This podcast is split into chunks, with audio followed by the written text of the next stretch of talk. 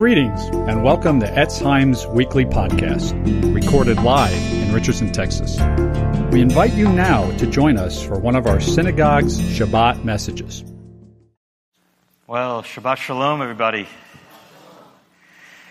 We've been in a uh, extended series uh, on the book of Romans, which we continue today. If my count is right, this is part 13. And uh, today I want us to look together at the theme I'm going to call groaning in the Spirit.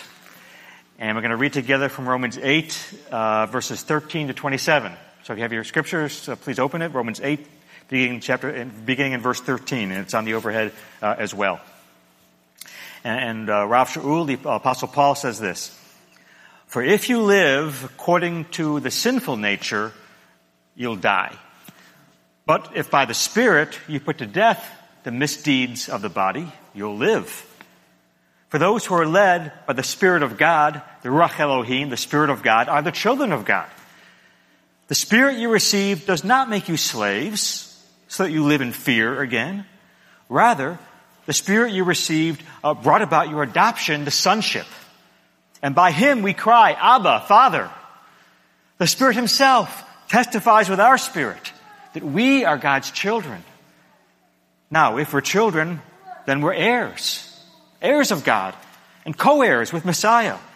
If indeed we share in his sufferings, in order that we may also share in his glory. I consider that our present sufferings aren't even worth comparing with the glory that will be revealed in us. The whole creation indeed waits in eager expectation for the B'nai Elohim, the children of God, to be revealed. For the creation was subjected to frustration, not by its own choice, but by the will of the one who subjected it, in hope that creation itself will be liberated from its bondage to decay and brought into freedom and the, freedom and glory of the children of God. In fact, we know the whole creation has been groaning as in the pains of childbirth right up to the present time. Not only so, but we ourselves, who have the first fruits of the Spirit, we groan inwardly as we wait eagerly for our adoption, the redemption of our bodies. For in this hope we were saved. But hope that's seen is no hope at all, for who hopes for what they already have? But if we hope for what we don't yet have, we wait for it patiently. In the same way, the Spirit helps us in our weakness. We don't know what we ought to pray for. But the Spirit Himself intercedes for us through wordless groans. And He who searches our hearts knows the mind of the Spirit because the Spirit intercedes for God's people in accordance with the will of God.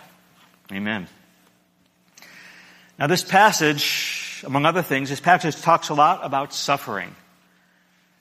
And if your life is going to be equipped to deal with the trials and tribulations and disappointments in life, then you're going to need to see how faith in Yeshua prepares you to face and to deal with all these unavoidable brutalities and sufferings of life. So if you have a burden today, if you're struggling with something today, this message of hope is for you. Uh, and this text tells us three things about suffering we're going to look at today, and, we have it on the overhead. Uh, it gives us, number one, a warning about suffering. Number two, it gives us three resources for dealing with suffering. And number three, how you can be sure these resources will work. So number one, a warning about suffering. Number two, three awesome resources for how to deal with suffering. And then three, how you can be sure they will work. So number one, a warning about suffering. Now, this is an amazing passage. It talks a lot about groaning. Uh, and this word groaning in the Greek is a very strong word. Uh, it's a word that means an expression of pain. Uh, and in fact, in Greek literature, this word was used to express the cry of someone uh, facing death. Uh, it can be a death pain. So, for example, in verse 22, it's associated with the pains of childbirth. Now remember, especially in ancient times, a woman crying, groaning, screaming as she's giving birth is not just an expression of pain, she's also in mortal danger. In ancient times, many women died in childbirth. In the Bible, Rachel dies giving birth to Benjamin. Uh, and the same word is also used to describe the groanings of warriors on the battlefield. You know, when the fighting is done and the smoke clears and the noise of the battle itself is over, one of the most horrible things so many veterans and, and first-hand observers of warfare will tell you is the groanings of the warriors on the battlefield. They're crying out. They're groaning because they see their blood, uh, their lives, they're terribly wounded. They see their life literally ebbing out from them.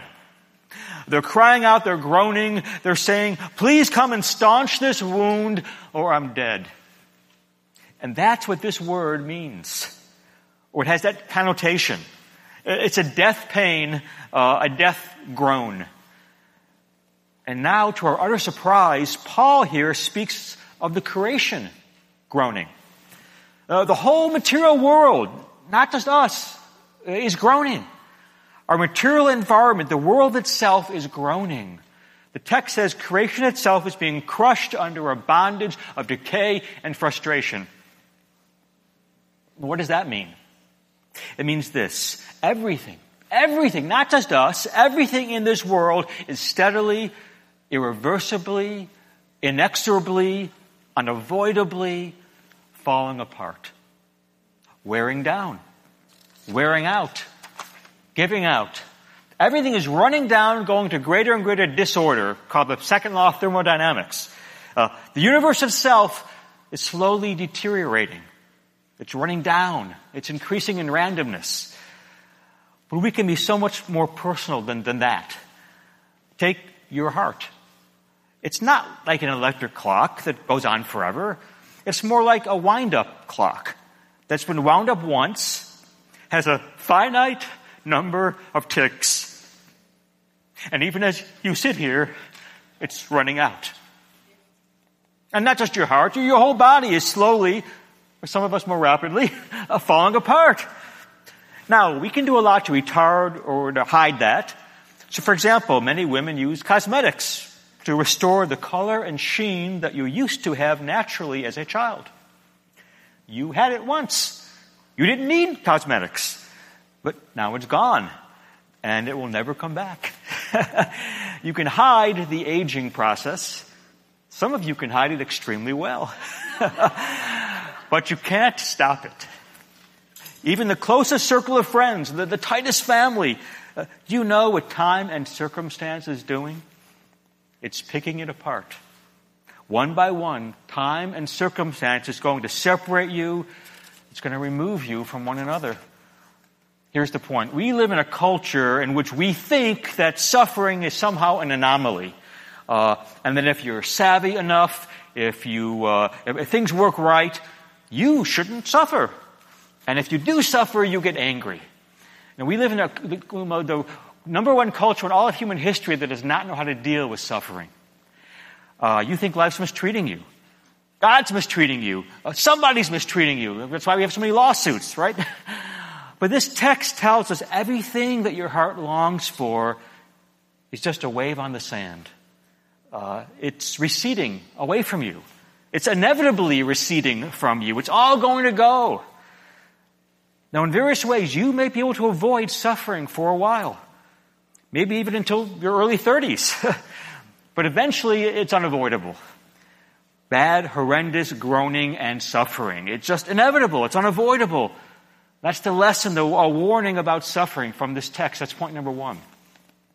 So point number two, you need resources to deal with it. You may think, no, I don't. Not if I'm smart, if I'm savvy, uh, if I'm nimble. No, it's unavoidable. You need resources to deal with suffering and this text gives you three amazing resources. Paul tells us here three resources uh, that come with, uh, uh, come with, with, with, being in Yeshua. Uh, have, bring, bringing Yeshua into your life as your Lord, as your Savior, as your Messiah. You surrender your life to Yeshua, you're born again, you get these three resources. We're going to look at them under these three headings we have on the overhead. Number one, prayer, uh, pattern, and perspective. Okay, with a prayer, pattern, and perspective. So number one, prayer. When you suffer, you can process the suffering through prayer. Well, of course you say. Everybody knows that. Everybody prays in, in times of need. Like the old saying goes, there's no uh, atheists in foxholes. When troubles happen, people who ordinarily do not pray try to do so. Uh, but these types of prayers are kind of more like emergency flares. You, you, just send them out to kind of desperate SOS. Uh, if anybody's up there, help! That's how many of us pray in times of trouble. But Paul here is talking about something very different. At the beginning of the, of the, passage, in verse 15, we're told this about Abba prayer. Look at Romans 8:15. By the, by the Spirit of God, you receive adoption to sonship, and by him we cry out, Abba, Father.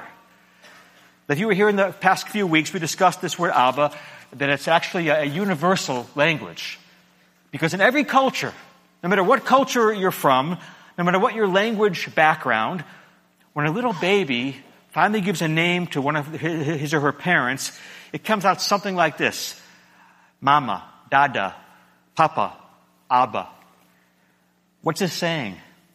Paul's saying because of what Yeshua has done for you, because of what it means to be in Yeshua the Messiah, when you groan, when you cry, when you scream, uh, even like Job, when you scream in Messiah Yeshua, God hears that cry the way a parent hears the cry of his or her child.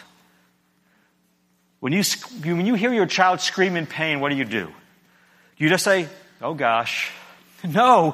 When you sense your child's in danger, you immediately react. You come to the rescue. Now there's all sorts of cries children have. You get to know them after a while. There's the I'm irritated cry. There's the I want attention cry. Uh, then there's, I'm in trouble cry. And when you hear that cry, your love is stirred. It's stirred up. It's intensified. And this text is telling us, in spite of how you may feel, uh, that when you're suffering, when you're in trouble, you can know that God responds to your groaning the way a parent responds to a child in trouble. God resp- responds to your groaning the way a, a mother or a father responds to the cry of, of their child. There is an intense love, an intense care. And Paul's telling us here that absolutely you can go to God uh, with that kind of confidence and know that God will respond with that kind of care, that kind of attention, that kind of love. That's, something, that's not the only kind of prayer we're given here. We're told uh, not just about Abba prayer, but look at the very end of the passage. Paul says, when we're weak, when we don't know what to pray for, the Spirit Himself prays for us. Look at Romans 8, 26. In the same way, the Spirit helps us in our weakness. When we don't know what to, we ought to pray for, the Spirit Himself intercedes for us with groans that words cannot express. The Spirit intercedes for the saints in accordance with God's will. What is this saying? Now, some people have said this is the Spirit helping you to pray in tongues. Now, I speak in tongues, uh, and there are a number of passages that talk about speaking in tongues. But with all due, due respect, my Pentecostal brothers and sisters, this isn't one of them. That's not what this passage is talking about. Indeed, it's talking, it's not talking about a sound that we make. It isn't talking about us that's making a sound. This is the Spirit praying. This is not us praying. This is the Spirit interceding and praying for us, doing something in our place. When we don't know how to pray, the Spirit lays out our petitions before the throne of God as they ought to be coming. Let me give you an example of how we don't always don't know how to pray. I went to both undergraduate college and law school with this beautiful um, African American Christian girl from Jamaica who was also an opera singer. I had a crush on her. I thought she was the one God wanted me to marry. So I prayed and I prayed for God to make this happen. I prayed fervently, Lord, please let her fall madly in love with me and for us to get married. but she did not have the same feelings for me and she dumped me for another opera singer. and in hindsight, all these years later, it was the best thing that could have happened. Because otherwise I never would have met and married Elizabeth, my soulmate, my bashert, the love of my life. Clearly the one the Lord had for me. So in hindsight, my prayer to God to make, to cause this other woman to fall in love with me, that's what I call an absolutely stupid prayer. and so it was very good that God did not answer that prayer in the way I wanted him to at the time. So on one level you could say, God didn't answer your prayer, right? Well, yes and no. Because there's always the core part of the prayer, and then there's the stupid part. the core part is the groan. The core part is, help me. Uh, I think this is the woman I need in order for me to be the man you want me to be. I think this is what I need. So please help me be this. Please give me this woman I need uh, to be this. Please help me, Lord. That's the core part of the prayer. Then there's the stupid part. This is the particular girl for me uh, that will help me help me do all that. So, did the Lord answer my prayer or not? Wouldn't it be great for God always to give you what you would have asked for if you knew everything that He knows? Wouldn't it be great if God was so gracious that every time you prayed, He would give you and only give you uh, because we're stupid. We don't know what to pray for all the time, half the time, right? But if God would, uh, wouldn't it be great if God gave you and only gave you what you would have asked for had you known everything that He knew and saw everything that He could see? Well, the good news is yes, we do indeed have a God like that. Because that's what this text in Romans 8 is saying. Verse 26, 27, they're saying, when you don't know how to pray, the Spirit takes the core and prays for you as you should be praying. So when you suffer, you can come before God with the kind of, that kind of confidence. To know that He's going to give you what you would have asked for if you had known everything that He knows, in spite of the fact that right now you probably don't. And you don't think, right now you probably don't think he's letting you, what, what he's letting you experience is, is a very good thing or a very good idea. But he's going to give you what you would have asked for if you knew into the future everything that he now knows. And he does care and he does love you. He loves you intensely. And if you're able to process your suffering before God like that, then you will have a calm in the midst of the storm. You will have a groundedness. You will have shalom, peace. That's your first resource, prayer. That's not the only one. A second resource uh, is, is a pattern. What do, I, what do I mean by a, a pattern? Well, as any pastor or as any messianic rabbi knows, people constantly ask, well, if God really loves me, why are all these bad things happening to me? If God really loves me, why this tragedy in my life? Why this suffering? If, if He loves me in Yeshua, like you say, why am I undergoing all of this? And Paul, in response in verse 17, what does he do?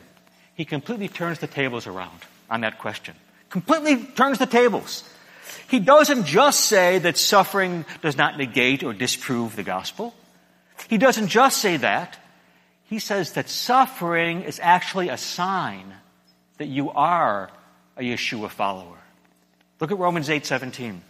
Now, if we're his children, then we're heirs, heirs with God, co heirs with Messiah, if indeed we share in his sufferings, in order that we may also share in his glory. This is amazing. Paul's not saying, oh, oh, you're still a believer and loved by God in spite of all your suffering.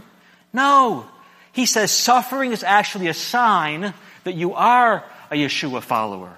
You are a believer. Yeshua suffered terribly. Is a servant above his master? No. So if our master Yeshua suffered, why should we be surprised when we, his followers, suffer? In fact, wear it, Paul says, as a badge of affirmation. In verse 17, Paul says, Now we're children of God and, and co heirs with Messiah if we share in his sufferings. So suffering is actually a sign that you are his child. Now you might ask, wait, wait a minute now, wasn't your first point that everybody suffers? Believers and unbelievers alike? That it's inevitable? Yes, but notice that verse 17 says that we're his children if we share in his sufferings, in Yeshua's sufferings, at those sufferings that lead to glory. What's that? There was a pattern in Yeshua's life. The pattern included rejection.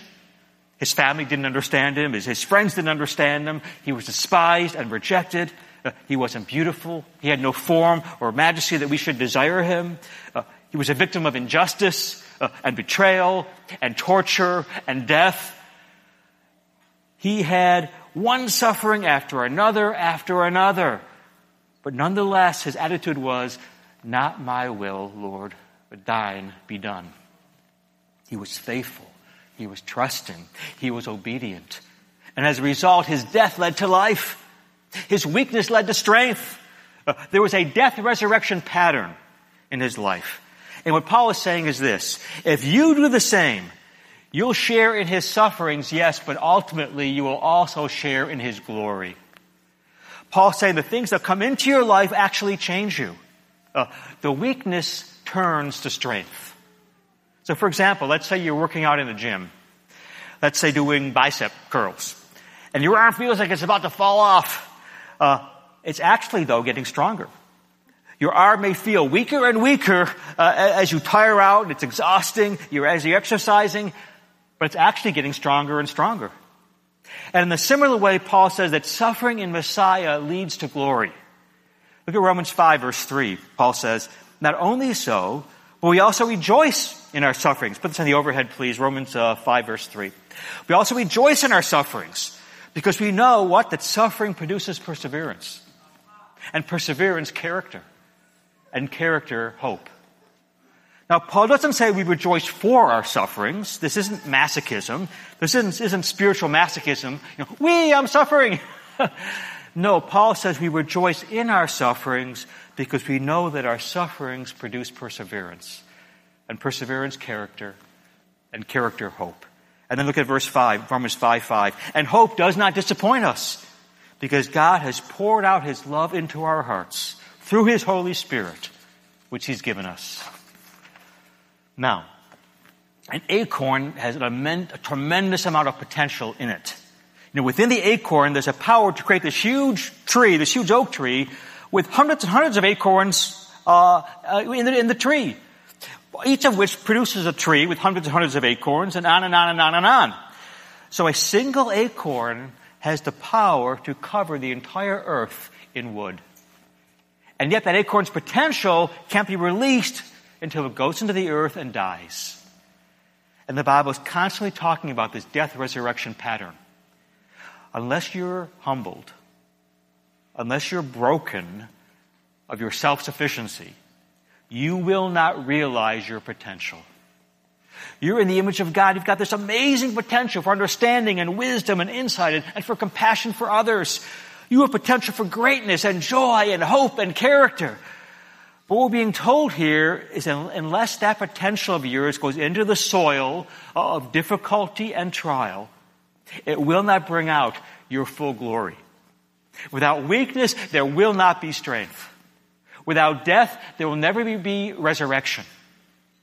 But it's possible if you share in Yeshua's sufferings, if you follow his pattern, and if you do, looking to Him, looking to Him, remembering Him, seeing what Yeshua did, following Him, believing in Him, trusting in Him, then what happens? Then you become a diamond under that pressure. That's what Paul's saying here. So number one, you've got to process this through prayer.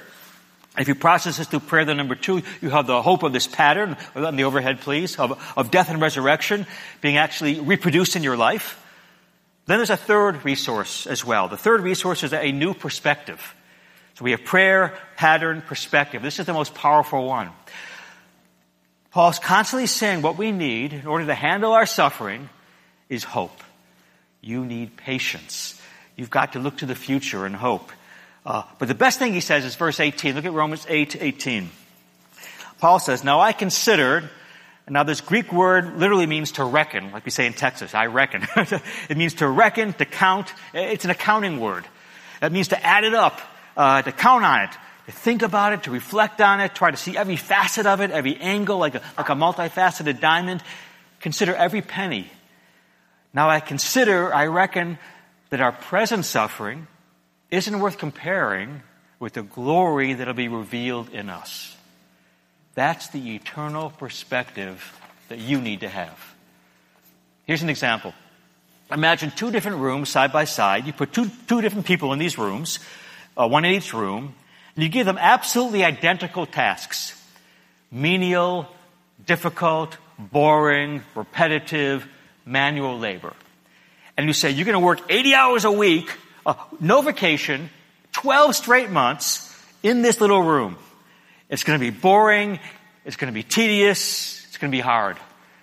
And you say to the first guy, at the end of the 12 months, you will get an annual salary of $15,000. Say to the second guy, at the end of the 12 months, you'll get an annual salary of $150 million. Now these two guys are going to experience these identical circumstances in radically different ways. The first guy, after three or four weeks, he's going to say, who can take anything like this? This is unbearable. It's driving me crazy. I can't take it anymore. I quit. The second guy, he's happily working away, whistling while he works, the entire time in joy, no problem. No problem at all. Glad to be there. Now wait a minute. It's the exact same circumstances. Why the radically different reaction to them? Because the tediousness, the difficulty, the trial of it is absolutely overshadowed and outweighed by the glory that will be revealed. Let me put this on the overhead.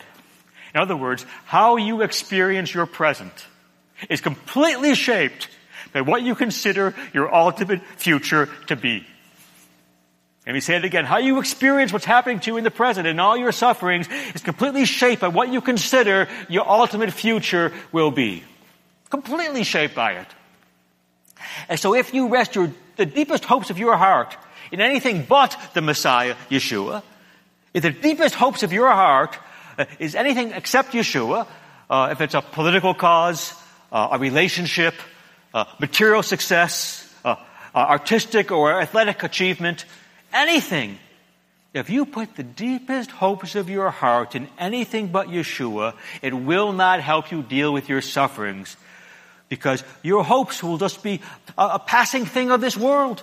Everything you put your hopes in will be is fragile and fleeting and disappointing and subject to loss and breakdown and failure.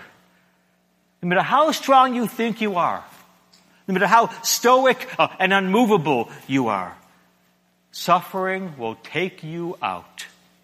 And your entire life will be steeped in anxiety uh, and discontent uh, and doubt and fear uh, and endless restless driving after the wind. Your whole life will be characterized by a ground note of anxiety. But if you know that in Yeshua, you're ultimately in for the eternal weight of glory, if this is the rock bed of divine hope that you can lean on and trust in, then you will have the perspective that can not only survive, but even thrive on and grow in in the midst of all your trials and, sufferings and tribulations. You will grow. You will thrive. Why? Because you have fixed your eyes on Yeshua and the certainty of God's future for you that He brings. Paul goes on to say in the next verses that, that even the creation, although subject to decay, eagerly awaits our redemption which will usher in a worldwide redemption of nature itself. You know, creation is beautiful even today, right? Look at the Grand Canyon or the oceans or snow-capped mountains. They're glorious. And yet Paul says creation today is just a shadow of what is going to be. Just a shadow. Why? Because today we have disease uh, and viruses and earthquakes and nature red in tooth and claw. Uh, it's not what it originally was intended to be. So the creation, Paul says, is groaning. What's going to liberate it? Look at verse Romans 8, 19. Creation waits in eager expectation for the children of God to be revealed. Creation itself will be liberated from its bondage to decay and brought into the freedom and glory of the children of God. Paul says creation is waiting for your and my liberation. We're groaning inwardly for redemption for our bodies, but so is nature itself. In other words, some kind of glory will descend upon us and upon all creation in the last days. We are going to become, you are going to become, if you're in Messiah Yeshua, so radiant, so cleansed, so great, that you'll hardly recognize yourself. You, today, if you have five senses, all five of your senses are working, and someone else only has four. Let's say uh, they've lost their sight, or they're hearing, they're blind, they're deaf. The difference between five senses and four senses is huge. A huge difference in your ability to, to handle life, uh, to enjoy life. The difference between five senses and four is huge. But when we receive our glorified bodies, uh, what if you have 10 or 20 or, or 100 senses? What, what you'll be like then, compared to what you are like now, is you'll be like what you are like now would be like a tomato, you know, a zucchini, compared to what you'll be like then.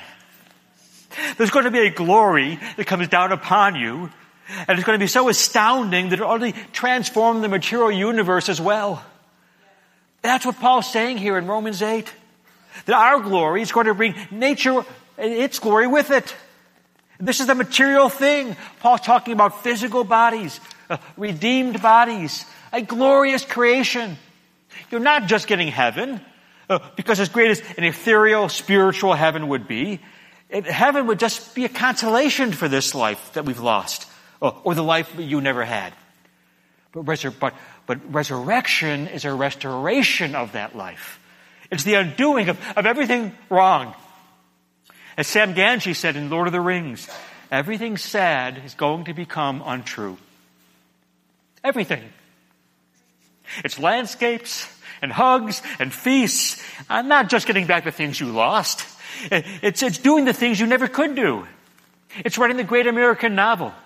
It's composing the magnificent, magnificent symphony you were never good enough to compose before. It's running the marathon in record time. Uh, it's singing the most uplifting worship songs uh, you never were able to sing before. And that's why C.S. Lewis, uh, he puts it like this, his, his book, uh, The Weight of Glory. We'll put this on the overhead. He says this, if we take the scripture seriously, if we believe that God will one day give us the morning star and cause us to put on the splendor of the sun, then we may surmise that both the ancient myths and the modern poetry, so false as history, will be very near the truth as prophecy. At present, we're on the outside of the world. We're on the, the wrong side of the door. We discern the freshness and the beauty of the dew in the morning, but they don't make us fresh and pure and, and beautiful. Oh, we cannot mingle with the splendors we see. But all the pages of the New Testament are rustling with the rumor that it will not always be so. Someday, God willing, we shall get in. And when human souls have become as perfect in voluntary obedience as inanimate creation is in its lifeless obedience, then they'll put on that glory.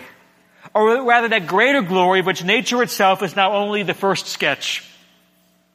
We're summoned to pass in through nature and beyond her into that glory which she now only so fitfully reflects. Do you believe this? I don't believe it as I ought to. But the degree that it's real to me in prayer, to that degree I grasp it, I understand it, I celebrate it. To that degree. And it overshadows the tedious circumstances of my life.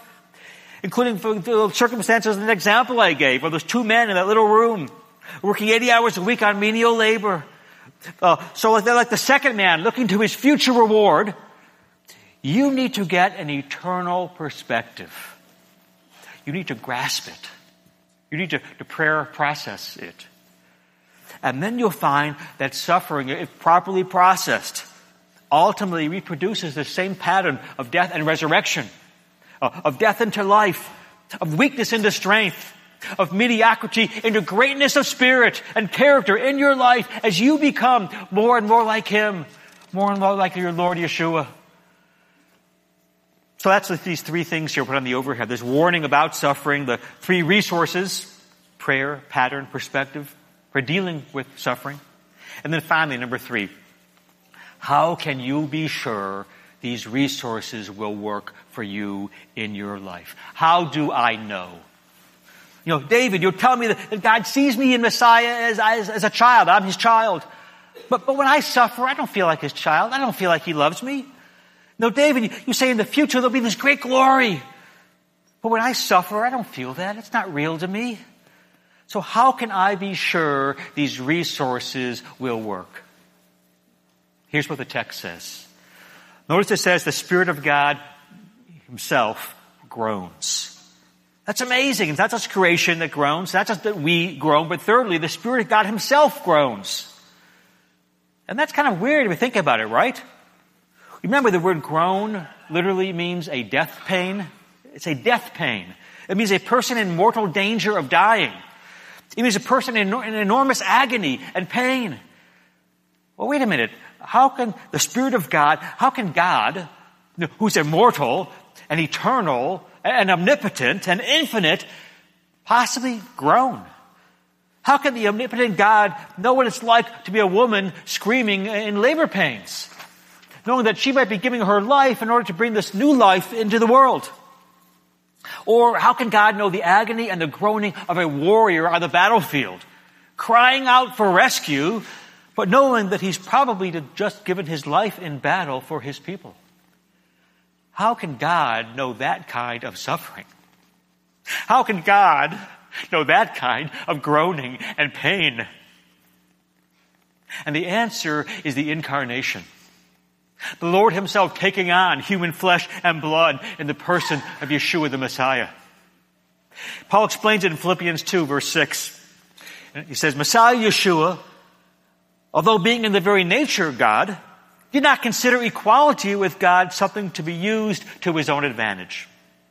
Rather, he made himself nothing by taking the very nature of a servant, being made in human likeness, and being found in appearance as a man, he humbled himself by becoming obedient to death, even death on a cross. Yeshua, the Son of God, becomes a man and becomes our high priest who experienced our human frailty and weakness and suffering and temptation and yet without sin. Hebrews 4:15. For we don't have a high priest who's unable to empathize with our weaknesses, but we have one who's tempted in every way just like we are, yet without sin. The incarnation means that God was plunged into the ocean of vulnerability. He came into this groaning world. He came in and was subject to rejection and weakness and hunger and alienation. He was subject to betrayal uh, and abandonment and injustice uh, and, and finally torture and pain and suffering and death. And in fact, there's a place in Mark 7 where Yeshua was healing this deaf mute man, a suffering man, and the text says Yeshua looks to heaven with a sigh, uh, with a deep sigh. But if you look carefully, the word literally in the Greek is the word groaned. He groaned. Yeshua is groaning because he comes into this world and is standing alongside sufferers and he's feeling and empathizing with what they're going through. And it's on the cross that he goes all the way. Because on the cross he says this in Matthew 27, 46. He cries out, My God, my God, why have you forsaken me? And of course we know he's quoting from Psalm 22 verse 1. But have you ever noticed what the whole verse says? Psalm 22, 1. My God, my God, why have you forsaken me? Why are you so far from saving me? So far from the words of my groaning. Yeshua on the cross was a warrior on the ultimate battlefield. Isaiah 53 says he went forth to face our enemies, right? Evil, sin, death. And he was crushed by them. And now he's groaning. He's groaning on the cross. He's dying. He calls out. No one comes. Why not? Well, the scriptures tell us that this was God on that execution stake, uh, on the tree, absorbing in himself the penalty that we deserve for all the evil that we have done. Done to each other, done to the world, to God Himself. Yeshua on the cross is paying the penalty for your sins. So that now you can know these resources in Romans chapter 8 will work. Because Yeshua, because Yeshua was abandoned by God in His groaning, you never will be. Because Yeshua was forsaken in His death groan, when you groan, the Father hears it. The way an earthly mother or father hears the cry of their child. And He loves you and he hears your inarticulate cry. And he takes the stupid part of your petition and he drops it uh, and he answers what you would have asked for if you were smart enough to know everything that he knows. And he surrounds you and he makes you something great through the suffering. And someday he's going to put an end to all of it, all, and to end all the suffering. Yeshua died on the cross so that someday God could end all the evil and suffering of this world without ending you and me. Do you believe that? Do you trust in that truth? Are you conforming your life to it? If so, it'll transform your suffering into spiritual strength and make you a joyful, radiant, new creation beyond all reckoning. 1 John 3 verse 2. Dear friends, now we are the children of God and what we will be has not yet been made known. But we know that when Messiah appears, we shall be like him, for we shall see him as he is. Get this eternal perspective. Process your suffering through prayer, and the death and resurrection pattern of Yeshua will be then reproduced in your life for your good and for his glory. Amen. Hallelujah. Let's stand and pray. The music team to come on up. Hallelujah. Thank you, Lord. Hallelujah. Lord, we pray we come before you now and we thank you that you loved us so much that you came to this earth for us. That you took on human flesh. That you groaned. That you groaned in agony and pain for us. Taking on the penalty for sin that we deserved. Living the life that we should have lived dying the death that we deserved to die, that we should have died. And so Yeshua, you are the warrior on the ultimate battlefield. And you were victorious over sin, Satan, hell, death, and the grave. And so now in our suffering, we can come to you in prayer and know that you hear us. We can come to, to God the Father, our Abba, know Abba, you care. Even, even more than an earthly parent cares for their children. And when we don't know what to pray, we know the Spirit prays for us with groans too deep for words. And Lord, we thank you for this truth that in, that in your word, uh, that our suffering is indeed a sign that we are yours. That a servant is not above his master. That uh, in our suffering, we're simply following this, this pattern, your pattern, Yeshua. We can take comfort that this pattern is not only a pattern of death, but also a pattern of resurrection to follow. Help us, Lord, to cling to you in our suffering so that we can grow spiritually stronger in the midst of it. Help us to look to you, Yeshua, because you transform our weakness into strength. You transform death into life. Help us to, to share in your sufferings that we may also share in your glory. Help us to have this eternal perspective in our suffering that, that produces perseverance and character and hope. Because unless a grain of wheat, we know, Lord, falls into the ground and dies, it cannot produce fruit.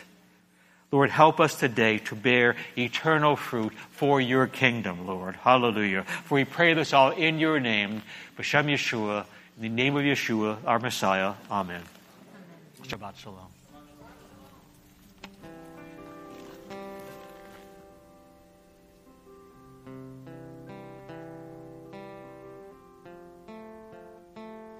Abba Father.